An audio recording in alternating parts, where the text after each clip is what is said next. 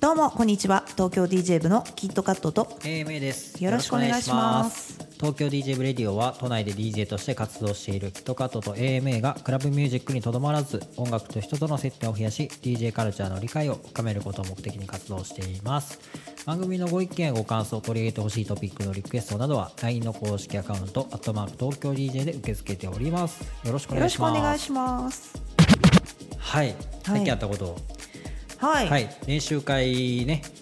あのー、1期生のはいえー、8回目が終わったんですけど、はい。はい、大体7回目ぐらいであのミックスを作ってもらうんですよね。そうですね、はい。1時間ぐらいのミックスを、えー、と皆さんに課題として出してるんですけど、はい。2つぐらいあのミックス提出してくださった方もいたりとかね、はい。そのミックスをどうするのかというのをちょっと、はい、天野先生に聞いてみましょう。でミックスを出してもらってなんかその良かったねとかって終わらせたくないので、はい。前もなんかお伝えしたかもしれないんですけどあの東京 DJ 部のこの練習会は徹底的に可視化するということをですね、えー目標にえーカリキュラムを組んでいまして、はい。音楽って目に見えないんでその目に見えないものをどうやって捉えていくかみたいな、なんでなるべく言語化して可視化していくみたいな試みの中で、そのミックスのレビューをですねえーやっていますと、はい。で全部一回波形にして波形のこう山とかを見たりとか、はい。あとまあ曲の順番とか聞きながら曲、えっとミックスの前半と中盤後半みたいな感じで、はい。それぞれその展開に関してここの感情こうみたいな感じで全部こうメモを書いていくんですよね。はい。はい、でそれでそのテクニックに関しての評価と、えー創作力に関しての評価、はい。でそれぞれこう項目ごとにこう1やったらこうここがこうみたいな例えばミックスがバラバラです、音止まってますとか、はい。で自分の表現できてたら4ですみたいな感じで点数をつける評価も全部書いてあって、はい。それで皆さんのそのミックスを評価させてもらうと。はいはい、これはそのなんていうんですかねそのミックスを批評したいわけではなくて、その人の特徴を捉えるっていうのと伸ばしどころを探すっていう意味でやってるそうんでけど。ね。傾向を見るのにすごくいいなと思っていて、はい。やっぱりこうテクニックがめちゃめちゃ推しな DJ さんもいますし、はい。選曲がすごく素晴らしいストーリーがあるとかっていう方もいますし、まあ、全体的にまんべんなくバランスいい方もいたりとかして、ですね。なんか自分がどういう特徴があるのかまたどこをこう伸ばしていくとそのグラフがなんていうんですかね円に近づくのかみたいなことがちょっと分かるっていうぐらいで、はい。なんか何がいいとか何が悪いとかっていう話ではないんですよね。はいなんでまあ、特によくわかるのははい。例えばその曲の順番でなんかこう盛り上がってきてるのにちょっと盛り上がってない曲が間に挟まっちゃったとか、はい。いまあ、いろんな都合があるんですよね。曲をあまり持ってないとか、はい。えっと、意図してあえてそういう曲を入れてみたけど客観的に聞くとこんな感じだったとかね、はい。まあ、あとはまあミックスのところの技術もそうですけど、はい。まあ、結構なんかその人の世界観っていうのはどういうふうなその人にちゃんと毎回テーマをね、言ってもらうんですよね。あそうですね。テーマはい。とともにミックスを提出してもらうって感じでして、うんうんうんうん。でそのテーマにちゃんと沿ったものになって、はい。まあ、意図して作られてるかとかはい。ね。はい。でえっとまあ、今回またちょっと1期生のインタビューをご紹介したいなと思うんですけど、あはい。ゆきみんさんというお願いはい。女性の方ですねえゆきみんさんはですねちょっと懐かしの90年代ぐらいのヒップホップがはい。お好きで、うん。とてもいい感じのミックスに仕上がっておりまして特にねやっぱこうヒップホップとか R&B やってるんではい。あのまあハウスとか僕らね普段ハウスやってますけど全然ミックスの方法とか違うんで、はい。まだねなんか新鮮な感じでしたよね。そうですね。はいね、すごい練習したって言っててねその練習した感がね、とても出てましたね。めちゃくちゃ上手でした。ごいかっこいいミックスでしたよ。って言ってますもんね。ね、はい。はい、僕びっくりしちゃって、はい、うん。ということでじゃあちょっと今日はねゆきみんさんのはい。インタビュー聞いていただきたいと思います。はい、今日はゆくみんさんにお越しいただきました。えっと一期生ということで、えっとまず自分の DJ スタイルについて簡単にご紹介お願いします。はい、えー、ときゅう90年代2000年代のヒップホップが多めです多めです。なんかそのジャンルが好きな理由とかってあるんですか？そうですね。ち小さい頃というか小学生の時にはい。ヒップホップダンスをやっていて、ダンスをやってたんですね。その時になんかすごい聞いててもうなんか馴染みがあるそうですね。その時90年代2000へー年代だったんいで、やすごいこう今2020年代じゃないですか、はい。90年代のヒップホップ R&B って、はい。私も世代的にすごく好きで、はい、逆に今デジタル化されてない音源がめちゃめちゃ多いまあ、ジャンルというかはい。時代だと思うんですけど、はい、曲ってどうやって見つけてるんですか？いや基本的には Apple Music からでそのまま iTunes ストアに飛んではい。買ってという感じなんですけど、そうなんですね。ね。でもやっぱりあのこの間とかもなんだろう。自分で使ってた音源が、あの CD から取り込んでたんですけど、はい。それがなんかこれ見つからなかったんですけど CD ですか？みたいなことがあったんで。へえあやっぱりそのそれがいいなと思って探した人も見つけられなかったり、はいそうですちょっとそれちょっと優優位な感じ。でしょうねみたいな。いやでもなかなか手にできない音源も結構あるジャンルだと思うので、はい。なんかすごく今日はですねインタビューして面白いことをちょっと探らせていただきたいと思うんですけどまず一つ質問の一つ目。DJ を始めようと思ったきっかけは何だったんですか？そうですね。その、まあ、昔ダンスやってたってこともあって、はい。でそのやってた当時中小中学生だったんですけど中学生の時に DJ 香りがめちゃめちゃ流行って、DJ ケオリ DJ ケオリがはい、私も大好きでした。ミックス CD は基本的にクラブが好きな女の子の友達の家にはあるみたいなはい。すごい聞いてて、まあはい。漠然とその時に DJ に憧れてて、はい。まあ、中学生だったんで機材とかも揃えられる、はい。はい。なんか DJ ってかっこいいなみたいな、まあ、そこで漠然と憧れは持ってて、はい。で大人になってふとあそういえば DJ 思い出した。ちょっとやってなかったみたいな。お金も貯まってきたし、はいはい、みたいなん感じで。大人の趣味として、はい。なんか音楽でできることないかなっていう感じだったんですね。はい、ではねですね質問の二つ目自分が今一番好きな曲を教えてください。はい、ちょっと決められなかったんですけど、はい、もういっぱい好きな曲がそうですね。今日聞いてきてたやつがあって、お教えてください。ユナの「I Want You Back」っていうはい曲がすごい休みの日にぴったりだなっていう、最近の曲なんですか？どうなんですかねこれはアルバムはお2013年あ、そんなに新しくもない。そうですねぜひぜひ聞いたことない方はチェックしてみてください。では質問の三つ目、お家の DJ 機材環境を教えてください。はい、えっと、DDJ400 お、だけですね。お！ー MacBook をつないでやってます。そうなんですね、はい。DJ 部がちょっと DDJ400 推しだったっていうところもあってですか？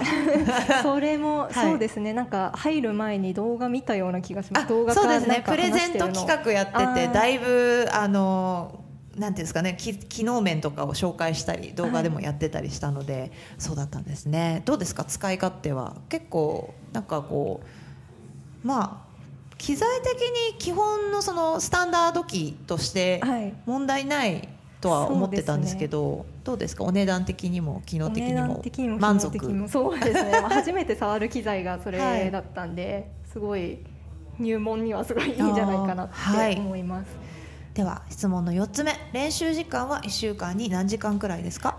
そうですね。なんか一回始めると止まんなくなっちゃあうんー私と一緒です。なんか覚醒しちゃって朝までやっちゃうみたいな。でそうですね。なんか細かく毎日何時みたいな間のよりコンスタントはにっていうよりかは今日なんかずっとやってたそうですね。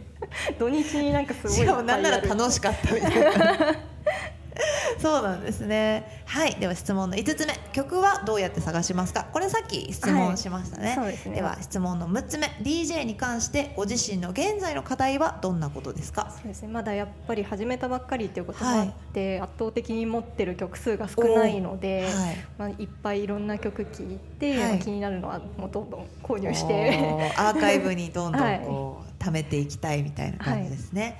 はい、ではですね、えー質問の7つ目、えー DJ 部の練習会に1期生として参加していただいていると思うんですけど今日で7回目ということで、何かその自分の中で、えー、と DJ 部に、まあ、入るというかこう関わるようになってから DJ に対する意識っていうのは変わりましたか？そうですね。意識。はい、うーん。でもすごい敷居が高いイメージがあっあそうなんですね。はい、なんか周りにやってる人もいなかったんで、はいどうやって始めていいかわからなかったので、はい。なんかこういう場を設けていただいたっていうことがすごいありがたいなっていう感じです。嬉しいです。私たちもこう勉強会っていうくくりではあるんですけど、はいこうスクールではないので、なんか毎回6人ぐらいがこうゆるっと集まれてなんか音楽の話をしたりとか、こう今の課課題だったりとか気になることを共有できるということで、まあ、ちょっと実験的に2期生までいやあのい0期生と1期生までやってますけどなんかそう言われるとちょっと 頑張頑張れる気がしました。はい今日はありがとうございました。いましたはいゆきみんさんでした。はい。はいということなんですけれども、はい。どうですかゆきみんさん、ね。努力家ですよね。そうですよね、はい。なんかね最初どんな感じかなと思ったんですけどねどんどんねうん。なんかこう、むしろこうなんていうんですかやる気がどんどん見えてきたというか。なんかはい。最近ちょっとこうね東京の方に進出してきて、なんかアーバンな感じが曲にもこあう出てきちゃってて。ね。面白いのがえシティガールになってきちゃったんじゃないの？みたいな。なんかその DJ としてその選曲する傾向もやっぱその人の生活感とかが 反映されるもんだと思うんですよ。はいそうですね、はい、それが面白いですね見てて、ね。面白いですね。はい。はい。ということで、はい。ゆきみんさん東京 DJ 部、えーはい。1期生、はい。女性 DJ さんはい。です。ぜひ応援してあげてください皆さん。もはい。はい、ご感想などあれば LINE 公式アカウントでもお待ちしております。はい。はい、はい本日のテーマは？えー渋谷とギャルとトランス。もうはあまちゃんが好きなもの全部じゃないい。はい。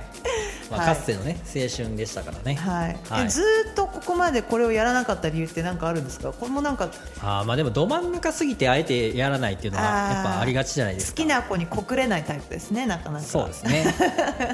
はい、もうだって本命トランス大好き人間ですもんね。本当は、まあ、好きがゆえにあるなんか結構こうある日を境にこう遠のいてたっていうのもありますし、は はいい、ということで愛のあるテーマ、はい、そうですね、まあ、トランスといえばあの以前ねゲストであの別府さんという DJ さはいん出ていただきましたけども、別府先輩はね、はい。もうガチのトランス勢ということで今のね、はい。あの R トランスとかトランスのイベントをいろいろされてたてりとかますね。はい、はい、今でも結構渋谷とかでもトランスのイベントってちょこちょこ、まあ、されてたりもするんですけども、はい。えートランスというジャンルをちょっと取り上げたいなと思いまして、はい。えー昔ですね、えー皆さん覚えているでしょうか？かつて、えー渋谷センター街に生息していた小ギャルとかですね、ヤマンバギャルとか、はい。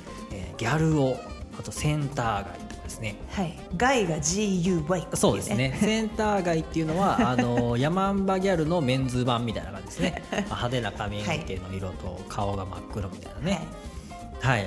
でまあ、こういったのはですね、まあ、あのギャル文化はい。ということで、えーかつてですね社会現象にまでなってですね、はい。一時代を築いた、うん。えーものだったんですけれども、はい。はい。でそのギャル文化と切っても切れない関係にある音楽といえばトランス。はい。ということで、まあ、今回ご紹介したいなと思います。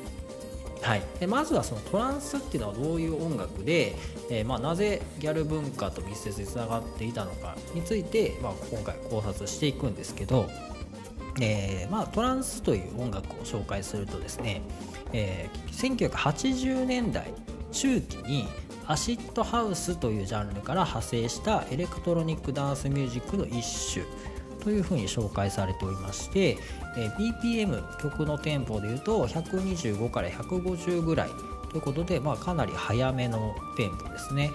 で、えー短いシンセサイザーの旋律を、えー際限なく繰り返してうねるような雰囲気を出すのが特徴その反復されるリズムやメロディーがさも脳内の感覚や幻覚や催眠を催すトランス状態に、誘うかのようであることからトランスと呼ばれていると。で、えっと、主に、え西ヨーロッパ圏を中心に流行したトランスっていうものと、えー世界規模で流行したサイケデリックトランスっていうものがありましてこれらはちょっと傾向が違うんですけどお互いに提供、えーと影響を与えながら異なった変化を遂げたと、はい、いうことなんですね。まあ、文字にすると、まあ、こんな感じなんですけど、まあ、実際に聞いてみましょうか。はいはい。知ってますか？この曲は。これはもうすごい有名な曲ですよね。曲名とか知らないんですけど、はい。フランスのパーティーに行ったらまだ風呂入ったら必ずこの曲がかかってたっていう印象があるんですけど、ヘビロテでしたよねそうですねこの曲はですねダルードというアーティストの「サンドストーム」という曲なんですね。はい。でこれはそのトランスさっきそのトランスサイケデリックトランスっていうのを紹介したんですけどその西側で流行った、えっとまあ、ユーロトランスという、まあ、メロディーの強い感じのトランスですね、まあこれのまあ割と代表的な曲なんですけどこの曲はいろいろ有名でっていうのもあの総合格闘技のバンダレー・シューバという、まあ、有名な選手なんですけど、その方の登場曲だったりとかあと結構野球選手が好きで、うん。あの元阪神の金本選手とか、はい。えー巨人のですね、え上原投手ですね、あと,、えー、とロ千葉ロッテ時代の沢村選手の入場テーマという感じでみんなこれ使ってるんですか？はい、ー。あのねなんかこう登場曲に使われがち。でもなんか戦闘能力高そうですもんこの曲。そうなんですよね。うん。なんか闘志みなぎる感じ、はい、うん。やる気にさせてくれる。ですね。はい、はい、ということで、まあ、ちょっと代表的な曲を紹介したんですけど、ははい。いまあ、こんな感じですと。でこのトランスがですね、えーまあ、2000年代に、まあ、日本ですごい流行するんですよ。はい。はいでえっと、その流行のきっかけっていうのがですね、えーあの ABEX ですと。お。はい。はい。まあ、ABEX の話はねあのベルファーレの回とか、はいね。あとはあのージュリアナ東京の回とかでもやってきたんですけど、若者に対して、はい。あのーなんていうんですかね積極的にアプローチをかけていったことで、はい。既存のレコード会社と違う、まあ、戦略ですよね。そうです若者ねと一緒に、まあ、そのカルチャー作っていくみたいな戦略で、えー大きくなっていったレーベルなんですよね。浜崎あゆみさんのあゆーロミックスとか持ってましたもんありましたね。はい。がそのアーティストのその時流行ってるジャンルにリミックスされたアうんうんうん。ルバムみたいな、ね。なんかバージョン違いいろいろ出してるアーティスト多かったですよねそうですよね。の当時は、うんうん。はい。そうなんですよなので、まあ、ABEX という、まあ、レコード会社はですね、はい。まあ、かなりその若者のカルチャーと密接に結びついているということもありまして、はい。あのユーロビートとか、まあ、そういうのもねあの流行らせたりとかしてたんですけど、はい。はい、このトランスを ABEX がまあ流行らそうとしたわけなんですね。でベルファーレというそのクラブの会やりましたけどベルファーレというかつて六本木に巨大なクラブがありまして、えーそこのその看板ジャンルということでトランスを位置づけましてサイバートランスっていうコンピレーションアルバムと、はい。そのクラブイベントを展開してたんですよ。うん。はい、なんでまあ結構そのなんですかねクラブのコンピみたいなのがちょいちょい今でもまああったりとか昔は結構あったりとかしてたんですけど、うんうんその中でも結構長寿シリーズというかかなり、ね。はい、定番となっていたシリーズなんですけどかなり、まあ、ABEX がその当時ヨーロッパで流行ってたクラブミュージックダンスミュージックを日本に持ってきたっていうのがきっかけなんですよね。はいはいまあ、それ以前から、まあ、あのいろんなクラブで、まあ、小さいところではやってたりとかしてたみたいなんですけど、まあ、かなりその商業的に力を入れて持ってきたっていう感じだったんですね。はいはい、でこのサイバートランスっていうシリーズはそのユーロトランスって言われるさっきのそのメロディーが強い感じの、えーちょっと幻想的な感じのトランスばっかりのコンピレーションアルバムだったんですね。はい、でこれがその、まあ、ジュリアナ東京だったりとかパラパラみたいな感じの曲から変わってトランスをこう押していこうということで新世代ダンスミュージックとしてアプローチして、まあ、あのプロモーションしてたと、はい。はい、いうことでしたと。うん。で、えーとまあ、それの回もあってか、まあ、日本でじわじわとそのトランス熱がこう高まってきてですねクラブでも結構こうトランスが流れるようになってきてはい。であの日本のアーティストもですね海外のそういうトランスのフェスとかにも進出していくんですよ。あの幼児ビオメハニカっていうアはい。ーティストをご存知の方もいると思います。結構有名な方で、はい。特に海外の方もしかしたら知名度高いかもしれないですね。はい、トランス系のアーティストが海外で、まあ、あの有名になっていったりっていう感じで結構日本でこうトランスブームがうん。生まれてきたと、はい。はい、ちょっと幼児ビオメハニカの曲を聴いてみましょうこの方はですねちょっとまあトランスというよりかはキックダンスみたいなねちょっとこうハードダンスとかそっち系のアーティストなんですけど、そんなトランス寄りの曲をいくつかリリースしていましてこれは「Look at the Heaven」っていう曲なんですけどこれ結構そのサイバートランスシリーズに入っている曲で有名なやつですね。はい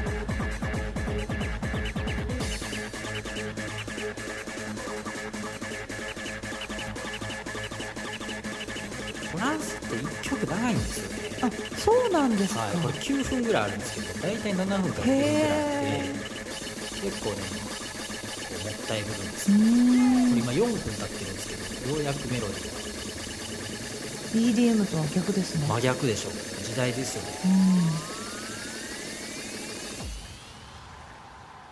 うん。This place is rocking. はい、なんかねすごいあのハハード系の曲と思わせてここですごい幻想的なねトランスのメロディーが入ってくるっていうのがまた良かったですよね。そうですね。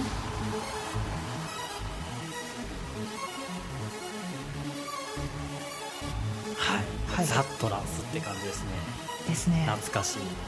はい面白いです。ね僕がすごいテンション上がってるとヒットさんが今特にそこにピンと来てないということでいやいやいや。面白い感じになってるんですけどもはい。はい、まあ、ちょっとそのまま続けますけど、はい。えーとまあ、さっき言ったように最初はあのヨーロッパのユーロトランスを入れたコンピとしてそういうちょっとまあちゃんと本場のトランスをこう日本で紹介するみたいな形ではい。あのサイバートランスシリーズっていうのはベルファレでやってたんですよ。はい。なんですけど、まあ、ABEX を推してるし、まあ、割と受け入れられてきうん。てちょっとトランス来るなみたいなこう世間的に、はい。はい、流れになってきたら、まあ、ABEX 以外のレコード会社とかもですね、まあ、どんどんとトランスを押し出すんですよ。はい。はいでいうことで、まあ、そのレコード会社もそうですし音楽関係者とかイベントのプロモーターなどがですね動き出して徐々にトランスっていうのが商業化していくと。いうことですね、だから今までのこういろんな音楽の歴史でも、まあ、あるあるなんですけどヒットするってなったら売れるってなったらどんどんこうういろんな人が参入しだしていろんなことが起こりだすと。そうですね。はい、いう感じででここでようやくあのタイトルの「ギャルと渋谷とトランス」っていうこのなんでこれが結びついたかっていうところになってくるんりたいでですすけど、ねはい、最初はウェルファーレってあの言うても六本木なんで、はい。どちらかというとそのちょっとこう大人な層というか、うん。はい。渋谷のギャルからするとちょっと遠くないですか？そうなんですよ。なんか最終的には渋谷とギャルとトランスっていう風になるんですけど最初はそうじゃなかったんですよね。はい、でその商業化していく中で具体的にその大衆受けを目指してそのヒットソングのトランスリミックスとか、はい。あとあのパラパラをトランスで踊るトラパラとかですね。あの増え始めて、はい。そのまあ、どういうことかっていうと音楽的な分かりやすさとかあとみんなでその踊れるみたいな特徴があ出てきましてでそれで渋谷を中心にその、まあ、当時渋谷を中心に情報流行を発信する立場だったギャルたちにも受け入れられて、えー徐々にその日本にローカライズされたトランスっていうのが渋谷のギャルを中心に浸透していくことになるんですね。はいはい、当時はそのヨーロッパの本場のアーティストのトランスのコンピをえー打ち出してたんですけどいろんなところが参入していくとどんどん日本のアーティストがトランスを作るようになってきたって感じなんですよ。はい、でそれでちょっとこうトランスがですねガラパゴス化しだすんですどんどん。はい、日本独自のこう進化をしていくんです。これユーロビートの時もそうだったんですけど、はい。はい、なんで世界でいうトランスと日本でいうトランスでちょっと違うんですよね。うーん。はいで、えーとまあ、そのどんどんその渋谷の方でですねトランスが流行りだして、はい。でまあ、さらにですね当時その、まあ、ギャルのバイブルといえばですね「エッグ」という雑誌がもうはい最盛期だったんですけど、はい。でエッグとメンズ向けのメンズエッグっていうのがあってその僕メンズエッグスを見てたんですけどもうその中はもうそのクラブイベントイコールもうトランスみたいな。うん。トランスのそのコンビ、まあ、さっきはそのサイバートランスでやったんですけどその後どんどんこうもっとなんていうんですかね、まあ、チャラいという言い方あれですけど分かりやすいトランスばっか入った CD がどんどん出てきてそれのなんか広告がいっぱい雑誌の中に書いてるみたいな感じになってて、まあ、ゴリ押しなんですよね。もうトランスみたいな感じになっててでその全国各地のギャルとかギャルをですねトランスで盛り上がってきてでクラブイベントにはそのエッグとかメンズエッグの読者モデルがゲストで登場し、みたいキャーみたいな、な。はいキャーですよ。エッグの何々さんだ。はい。ギャーギャー言うて。はい。はい。はい。もう何回か見に行きましたよ。ああそうですか、はい。最初ねもう僕クラブ行ってたのは全部このトランスのイベントでしたから、はい、なんかギャルがトランス踊ってる時って、はい。表情が無なんですよね。はい。あれってなんかあるんですか？こういう風にしなさいみたいな。なんでしょうね。かっこいいんじゃないですか？笑顔だとこうかっこよくないみたいえな何かか。楽しそうに踊るのが普通だとするなら、はい。無表情で手だけガンガン振り回してる感じなんで、はい。最初は違和感ありましたよね。でもなんかそれなんかで見たんですけど、はい。その別に意図して無表情にしてたわけじゃなかったらしいんですけど最初その、トランスとか、まあ、そのパラパラとかのそのビデオ昔はそのビデオやったんで、ビデオをと収録するときに緊張してて結構無表情になっちゃったらしいみたいな。でも結構その有名なあのギャルそれががプロトタイプを作っちゃったってことですか？そうですね。だからそれが普通なんやってみんなそれ見て練習するからなんかそれがなんかその意図しない形で あのみんな無表情が普通になっちゃったみたいなっていうようなことをなんかどっかで見ました。もなんかみんな誰でも踊れる振り付けじゃないですか、はい。ある程度覚えれば、い。なんかミッキーマウスマーチのなんかパラパラとかもあったし、はい。なんかこう誰でも参加できるはい。盆踊りみたいな,、なんかイメージなのかなって私は思ってました。そうですね、ただパラパラっていうのはもともとユーロビートでそういうのやってたんですけどトランスになってもうちょっとなんですかねあのさらに大衆化したというか、うん。はい。なんかあのユーロビートってめっちゃ速いんですよ、はいはいはい。BPM がトランスよりも速いですよね。でもトランスってもうちょっとゆっくりなんであのトランスリミックスにしやすいみたいな。あトップなんですよ。人気の曲とかを。はい。ーはい。みたいなのもなんか大きかったのかなというところで、でちょっとあのギャルとトランスっていう感じの曲をちょっと聴いてみましょうか。はい。はい、これねあの芸人の前田健さん。この方がですねすごいギャルメイクしてあのギャルと一緒に踊ってるっていうやつなんですけどほう。前健トランスプロジェクトっていうなんか当時あのゴリエとかも流行りましたよね。流行りましたなんねか男の人がギャルの格好するみたいな流行ってましたよね。なんでなんでしょうね。何やったんでしょうね。あうんのなんか。でもやっぱこうギャルって、はい。こうビューティーなこうラインからそれていくじゃないですか、はい。こう肌が黒かったり、はい。目の上が真っ白だったり、はい。もうなんか性別を超えたななんていうんですかねこう神々しい存在みたいなことなんじゃないですか、くまモンみたいな。哲学的な。なんか、はい。うん、概念みたいな、うんギャルは別に女性である必要はない。というはい。ところで、まあ、確かにギャル王もね、はい。あの出てきて、そうですよ。だってはい今でこそあのエグジットの2人とかギャルを、はい、確かにあれは未だ新世代ギャル王ですけど。そうですよ。ネオギャル王みたいなとこあるじゃないですか、はい。でもなんかネイル塗ってますっていうアピールとかしてたりとか、なんかここに繋がってる気はしますけどそうですね。でもそう考えたら新世代ギャルとギャル王はおしゃれじゃですし、ちゃんとなんかあれですよねメイクとかもなんかちゃんとしてるから、うん。なんか進化系なんですかね。進化系ですね、はなんかそのなギャルギャル王になりすぎず素材をちゃんと生かしてるっていうところが違うかもしれないですね、なんか確かになんかその力入れるところが極端やった気がしますね。そうですよね。髪型にめっちゃ命かけてましたけど。はい。あとなんかこうベルトとか靴とんがってたりとか、はあとなぜかギャルのショップバッグ持ってるとか、はいはいはいあのなんかこうこれがトレンドだみたいなやつをみんなそれをやるみたいな、はい。そこはその集団意識という点ではこのパラパラも一緒なのかなと。そうね。みんなで踊るとか。あそうですそうです、うん。はい。まあ盆踊りって話もさっき出ましたけど、まあ、まさになんかそれに近いものがあるというかみんなでできるものっていうのが良かったんですね、うん。太古の昔からみんな祭りの時は裸で踊ってましたから。はい。はいっていうのもやっぱ日本がそのパラパラとか、ね、あのトランスが受け入れられやすかったはい。土壌があったってことかもしれないですね。そうですね。はい、ということでちょっと話を戻すんですけど、まあ、こんな感じでどんどんですね商業的なトランスというとまあ聞こえが悪いかもしれないんですけど、まあ、どんどんなんですかね分かりやすい形になっててよりまあそれは何でかっていうとあのなんですよね層層を増やしたかったからですよね、うんうん。その聞く人を入り口としてこういう分かりやすいトランスを作ってでまあそれに慣れてきたらよりコアなトランスを聞いてもらったりみたいな感じで全体的にトランスのカルチャーを広げていこうみたいな感じだったと。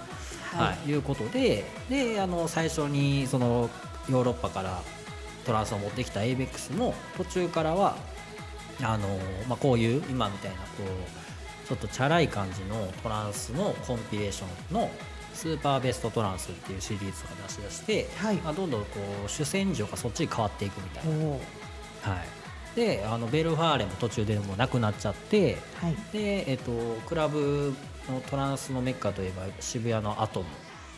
で大阪はアメ村のジュール。はい。が、まあ、そのなんていうんですか？そのトランスのメッカみたいな感じになってですね、まあ、毎週末トランスのパーティーですよそんなにやっ毎週てたんですね、末やってましたね。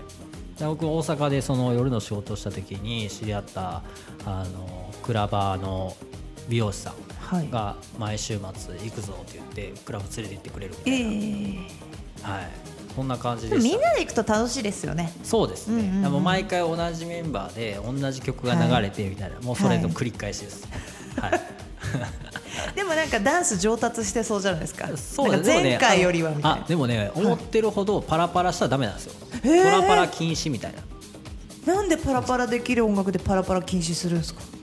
えっと、でトランスはもともとまあパラパラメインではないんですよ。あそっか。トランスイベントだからパラパラ禁止なんだはい、でトラパラっていうそのトランスでパラパラするのもあるんですけど。ユーロビートイベントだったら、はい。パラパラ OK そうですね。であのパラパラみんながやっちゃうとややれない人が入りづらいじゃアウないですか。ェイ感出ちゃうから。はい、あとはなんか手が当たって邪魔とか場所占領するとかまあいろいろあって結構ね禁止なんですよ、はいはい、なんでまあそんな感じでそんなになんかみんなで踊るって感じじゃなかったですね。なんかね。まあ、踊るっていうその振り付けをするって感じじゃなかったんですけど、うんうん。まあ、それを売りにしてるクラブもまああったりはするみたいなでしたね。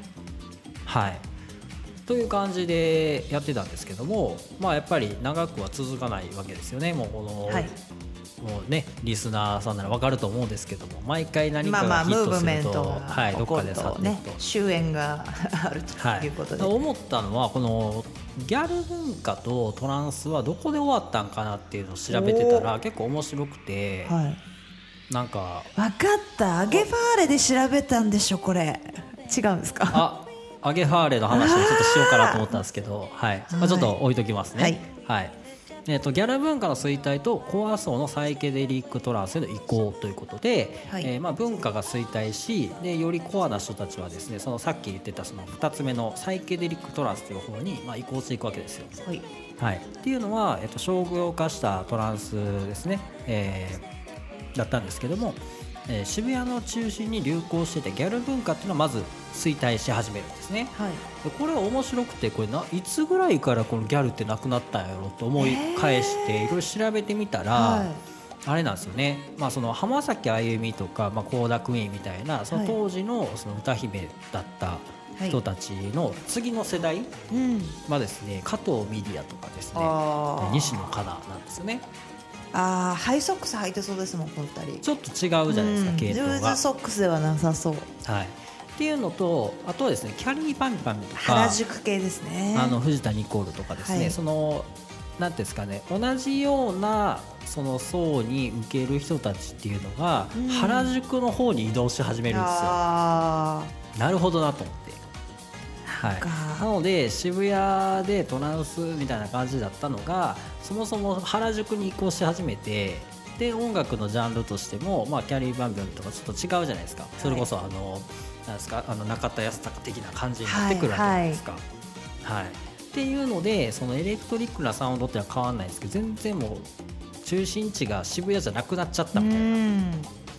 はい、であとまあその残存する当時のもともとのギャルたちは、まあ、年齢層も上がってくるし、はい。でやっぱりその商業的なトランスって飽きてくるんで、うん。よりそのコアなサイケデリックトランスの方にどんどんシフトして、まあ、人口も減っていくみたいな。ら僕も結構そのちょうどその衰退するタイミングぐらいを知ってるんで、その毎週末トランスやってたのに、はい。なんかそれが隔週とかになり始めて、あからさま、はい、であの途中からその前半はトランス後半は再建みたいな感じでなんかこうわなんか分かれてくるんですよ。枠がどんどんこう少なくはいなっていくん、ですね、そうなんですよ、うん。なんでもう結構最後の再建好きな人ばっかでしたね。ああ、い。そうだったんですなのでちょっねとその再建再建って言ってるサイケデリックトランスの中では比較的、まあなんていうんですかねあの入門編みたいな曲があるんではい。聞いてみましょうか、あぜひぜひ。はい、スカジーというアーティストなんですけど結構サイケデリックトランスの中ではかなり聴きやすいようなですねロックな感じがですけどはい。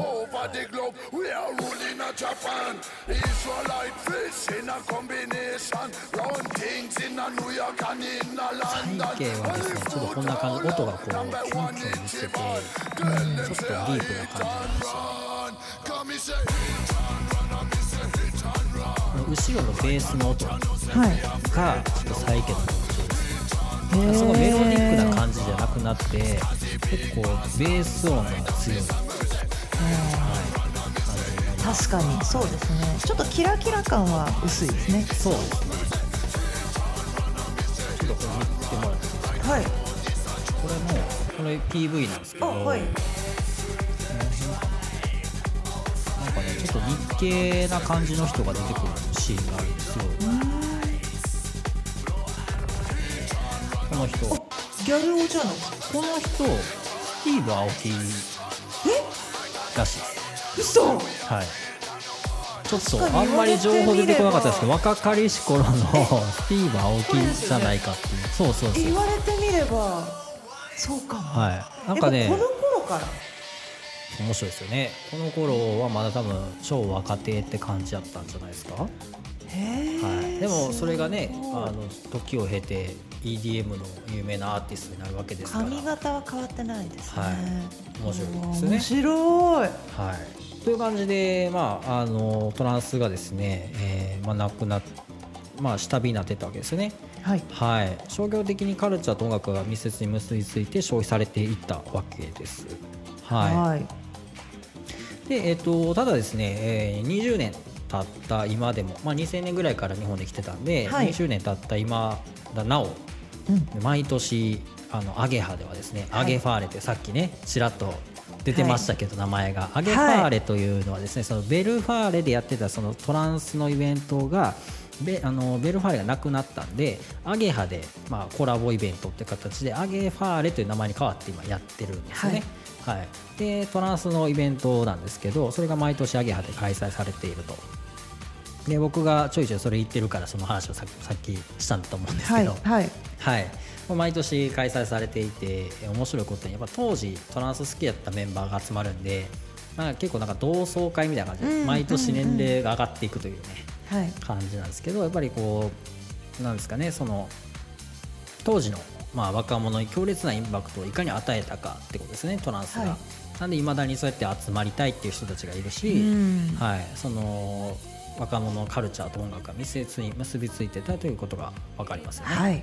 はい、だからまあ今その当時のトランスみたいなものっていうのがまあ23年、まあ、5年前ぐらいのその EDM とかになるんですかね。はい。はいなんですけど多分 EDM って日本にローカライズされなかったと思うんですよ。EDM ってもうとそのまんま海外のアーティストがそのまま日本に来て日本でもみんなその曲を知ってる、はいはい世界的に有名な曲を日本人も聴いてるうんっていうことやと思うんですよ。そうですねなんでなんかそれってやっぱそのスマホが普及して YouTube 見れるようになってその生海外で流行ってるものをそのまま日本でみんなが情報を得られるようになったっていう見たり聞いたりできるようになったっていうことですね。はい、で昔はやっぱそのクラブとかで情報発信されててそれを聞いて音楽を知るっていうような形だったのに、はい。もうそれを飛び越えてみんなが音楽を聴けるようになっちゃったことでその日本にローカライズされることがあんまなくなっちゃったんじゃないかなと思っててまあいいのか悪いのかっていうとど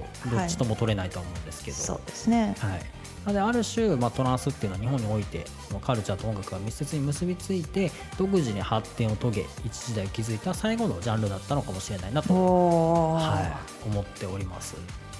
もうこういうことはまあな,、はい。のかもしれないですね。だいぶ環境も変わっちゃえったわアゲファーレも一応アゲハでの開催はラストということで。あそうですね。アゲハがなくなっちゃうんで、まあ、その後どこでやるのかわかんないですけど一旦はいアゲハに関しては終了しちゃうと思うんですね、うん。なんか引き継がれていってほしいですね。そうですねちなみになんかここで終わると思いきやえなんかあるんですおかまけなんですけどお。実はトランスって終わってなくて、お。そうなんはですか、い、いつもやったらここで終わるじゃないですか。盛り上がって衰退して終わるじゃないですか、はいはいで実は生き延びてるなと思ったんですよ。不死鳥じゃないですか？はい。で、えー、とこれ僕が前に紹介したあの B マニの回うん。に戻ってくるんですけど、はい。B マニってそのクラブミュージックとかを結構取り上げてるゲーム音音ゲーで、はい。まあ、結構ファンが多いんですけどね。その中にね結構トランス多いんですよ。で多分トランスが結構そのユーザーに受け入れられたからさらにトランスの曲が増えたみたいな感じでその B マリの中でもそのどんどん後半にかけてトランスがメインになってくるみたいな。まあメインじゃないですけど結構はい。その人気曲がトランスが多いみたいなことになってきたわけですよ。はいはい。はい、で音ゲーユーザーに受け入れられるってことはどういうことになるかっていうとはい。親和性高いのはアニソン好きな人とかボカロが好きな人初音ミクとかですかね。とかはい。なんで、えーそっちの層からの支持を集め出すんですね。なんでギャルとかギャルに受け入れられたトランスは終わったんですけど意外なところでなんか復活しだすというか。あでもこれってヒップホップも一緒じゃないですか。ゲットの悪から、はい。次はオタクに行ったじゃないですかニュあースクールそうですよそうですよ。やっぱオタクがそれを引き継いでくれるっていう。引き継いでくれるっていうのはありますよね。やっぱそのなんていうかとっぽい人たちは流行に敏感なんで、い。廃れるといなくなるんで、はい。よいよ僕たちの時代だっていうことでそれをちょっとオマージュして、はい。オタク化していくっていう流れはあるかもしれないですね。まさにその流れかなと思ってて、えーこれも全部においてそうじゃないですか,、はい。人生とか音楽の縮図 見えてきました、なんかね、面白いですよね、はい。なんで今やそのお音ゲーとかねアニメボカロが好きはない。ポップカルチャー層が多く集まるようになってて、はい。あのーそこのそのまあボカロ P とかやってるようなそのトラックメーカーがトランスを作ったりしてるわけなんで、日本にローカライズされたトランスっていうのもいまだに新曲がありまして、はい、またですねそのかつてそのギャルとかギャルが聴いてたようなトランスっていう昔のヒット曲はい。をそのアニメのキャラとかのイラストを添えて、うん。YouTube にアップされてたりとかするんですよ。はい、最初これなんでやろうと思ったんですけど、はいそういうことやったんやなと思って、はい、なんで多分ね今それこそそのトランスのイベント行くと、はい。割とね全然ギャルとかゲロはいないんですけどいないですよね。あのそれこそそのポップカルチャー系というかうん。音楽好きみたいな人たちばっかり集まるんですよ。あーでもそうかもしれないですね。はい。確かに。だからもう全然それこそそのアゲファーレもだから新しいその年齢層高い人は昔好きやった人たちで、はい。若い人たちは今トランス好きな人なんですよ。全然違うんですよ。今の若いギャルとかギャルじゃないんですよね。はいはい。はい。入り乱れてるんですよ。いや面白いですね、はい。でもなんかいろんな世代が遊びに来るから楽しいかもしれないですね。そうですね、うんうんうん。イベントとしては。はい。面白いですよね。だってギャルとギャルとオタクってまあ、ある種正反対な相入れないカルチャー感じじゃないでですか。それが融合しちゃってるんですよ。あの日本のですね、えー日本にローカライズされたトランスということで渋谷とギャルとトランスはい。お届けしました、いや面白かったです。はいはい、はい次のコーナー行きたいと思います。奇跡の一曲のコーナー今日は、はい。えー AMA さんのおすすめの曲を教えてください、まあせっかくなんでねこのまんまちょっとトランスいっちゃおうかなと思うんですけど、はい。ダッチトランスって何なんですか？これはオランダのトランスですね。はい、結構トランスはオランダが強くてでも EDM もそうなんですよ。多分トランスの後に EDM 来たのは必然かもしれないですね、そうですねはい、オランダは結構なんかそういうメロディックな感じの曲が多いみたいです。なんかテクノといえばドイツとか、はい。ちょっとトランスといえばオランダそうですそうです。アーミンねバンブーレンですね、オランダ系。なんか幻想的な感じと合うんでしょうね。そうですね。はい。この曲は、えー、とランクワンというその、えー、とユーロ系のトランスですね、まあ、ダッチトランスっていう、まあ、一番その幻想的なトランスの中の、まあ、一番有名なアーティストの一人と言われています。はい、え2人でやっていまして、えーペノデ・ゴージという人とピート・バーボーツという2人のユニットなんですね。なんでトランスは女性ボーカルが多いんですかね？これね何なんでしょうね。確かに。伸びやかなボーカルの感じが、はい、でなんかちょっと綺麗な女性が PV に出てくるみたいな。ですよね。はい、そうなんですよ確かに言われてみれば。カメラワークがなんかこうね。空の上からこうなんか空撮みたいな。はい、確かに。そうですね。はい。はい。でこのランク1のこれは、えー、とブリージングっていう曲なんですけどはい。もともとエアーウェーブという曲で同じランク1が出しててそれがヒットしてそれにボーカルを付け加えたバージョンなんですよ。へえ最初はじゃああのインストゥルメンタルだったんですか？はいなんで僕はこれをそのジュールで当時聴いてて、はい。最後らへんにこれがかかってでその DJ がすごいかっこいいエフェクトかけててやばってなってすごい強烈に印象に残っててそれがこの、はい。えっと、エアウェーブのこのボーカルありバージョン、はい。リーズングだったんですけど、はい、すごい印象に残ってますね、はい、かっこいいですよ。かっこいいですね、ちなみにこのランク1っていうのはそのエアウェーブという曲で、えーイギリスのシングルヒットチャートで10位とかビルボードでもへー。25位とかなってまあ売れたきっかけの曲ですね。はい。あんまり来日しなかったみたいですけど時々ベルファーレンにはゲスト DJ として来てたえー、そうなんですね、はい、ということで、まあはい。ゴリゴリ今日はもうトランスって感じだったんでちょっと曲もトランスにしてみたんですけど。はい。はい、ということで、はい。はい。曲はランク1のブルーリスナーさんからのお便りのコーナーです。はい。どうでしょうか？まっちゃん来ておりますでしょうか？来ておりません。残念このコーナーではね。ちょっと更新が滞ってるからじゃないですかこれ。大丈夫ですかね？すか？はい。皆さんちょっと収録はしてるんですけどね。はい。あの私たちちょっとあのリスナーさんからのお便りがないのが続くとちょっとメンタルやられがちなんで。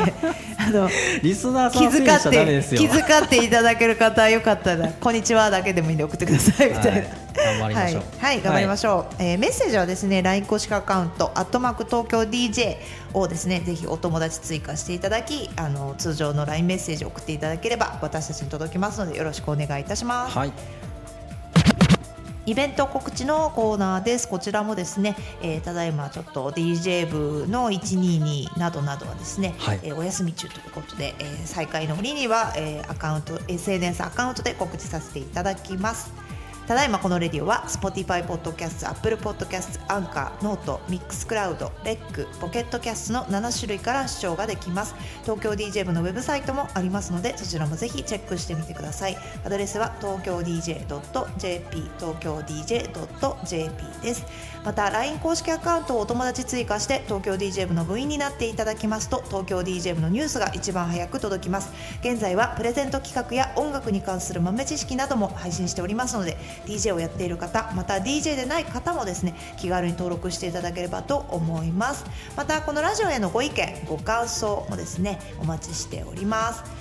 また現在協賛してくださる方も募集しております。このレディは月額5000円からスポンサーになることができますのでご興味のある方は LINE 公式アカウントまでこそちらもお問い合わせください、はい、東京。そろそろ、はい。ねどうしたんですか？あのおー。2期生の募集もしたいですね。2期生。はい。東京 DJ 部のその何期生って今までこう0と1あったじゃないですか、は何がこうおすすめの点かっていうとやっはい。ぱみんな仲良くなることが一番かなって。いやこれはスクールと決定的に違うポイントかなと思ってます、はい。合同でしか練習しないっていうね。そうですね。で、はい。最初はやっぱりみんなかっこつけてちょっとこう距離があったりとか、は練習してるのあんま見せたくないなって感じ、なんか当然だと思うんですよ、はい。ですが何回もやってるとなんかこうミスをすることが恥ずかしいとかじゃなくてそれに対対してこう学びがあるんで逆になんかミスしてくれてありがとうみたいな雰囲気になるじゃないですか、はい。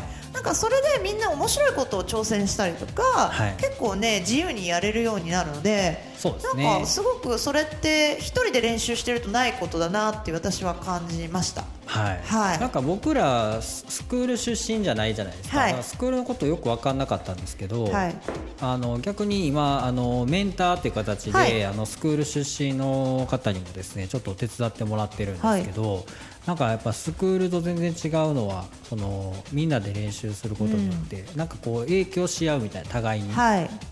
でなんか面白いなと思ったのは結構その最初自分の好きなジャンルからスタートするじゃないですか、はい。みんな他の人のジャンル聞くうちに他のジャンル興味出てきて なんかねねろんな持ってくる曲がどんどん幅広くなってくるんですよ、ね、影響し合うんですよね、はい。でちょっとあ影響されたなって思う曲かけると影響し、を与えた人が、はい。この曲いいっすねって言う。んですよねそうそう。なんか紹介し合うまさに DJ って感じですよね。だからなんかヒップホップ好きな人とハウスが好きな人がいてヒップハウスかけちゃうみたいな,、はい。なんかそういう感じなんですよね。そうするとどっちもそのなんか、はい。い、いっすねみたいなことが起こったりとか、はい。なんかそそれすごい楽しいですね。そうですね。はい。まああとは参加費が安いっていうところですかね。なんかそうですね。別にあの10回ありますけど本当に仕事で来れないとか体調が悪いっていう場合はですね、はい。えーその1回の参加費の4000円はいただいていないので、はい。まあ、全部出るとねはい。固定でそうですね。セットでいくら何回とかっていう感じじゃなくて、